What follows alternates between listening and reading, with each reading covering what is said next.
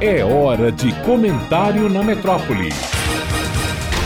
Malu Fontes. Olá, ouvintes da metrópole. Depois de passar o mês de setembro trocando tiros com soldados do tráfico em diferentes bairros da periferia de Salvador, enquanto a imprensa local e nacional contava os cadáveres dos confrontos, a polícia baiana anunciou na última semana apreensões extremamente significativas para a asfixia econômica das facções em CEPs bem mais nobres da capital. Uma assessora de um vereador foi presa, junto com o líder de tráfico, em um apartamento em Itapuã. Acusados de tráfico foram presos em casas confortáveis em condomínios tidos como de alto padrão, em Jauá, no litoral norte, com grande quantidade de drogas de diversos tipos e armas. Traficantes foram presos inacreditavelmente dentro de um hotel na Avenida Tancredo Neves endereço de nove entre dez escritórios do PIB de Salvador, centro de convergência de shopping centers de classe média alta, consultórios médicos badalados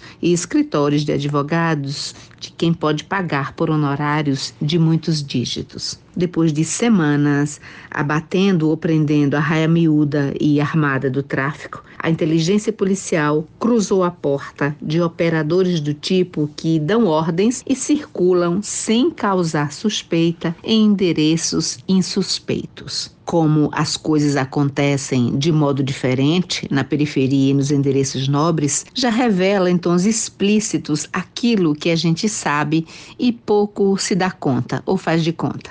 Quem eram as pessoas que conseguiam viver numa parte hotel de alto padrão, na Tancredo Neves, mantendo quase uma tonelada de droga pronta e outra parte sendo refinada com um arsenal de armas, produtos químicos e até jiboias gigantescas sem chamar a atenção de ninguém. Quando os soldados rasos do tráfico são presos, todos têm caras e nomes expostos na imprensa. Sim, a legislação proíbe, aperfeiçoa-se a cada dia para evitar a exposição de presos sem o devido trâmite policial e jurídico. Mas quem obedece e respeita isso? Já quando são presas pessoas do tráfico capazes de operar o sistema e produzir droga numa suíte de quarto de hotel, a legislação é cumprida à risca. Em nome da lei, da estratégia, da inteligência da polícia, que pressupõe o sigilo, seja lá em nome do que for, ninguém viu fotos ou a cara de quem alimentava as cobras que ajudavam a proteger as drogas no quarto do hotel. Dessas, as cobras todo mundo viu as fotos. E aqui não é uma crítica por não termos visto a cara dos moradores do laboratório de cocaína do hotel, da assessora sendo presa ao lado de um chefe de facção, ou dos moradores do condomínio de alto padrão de Jauá.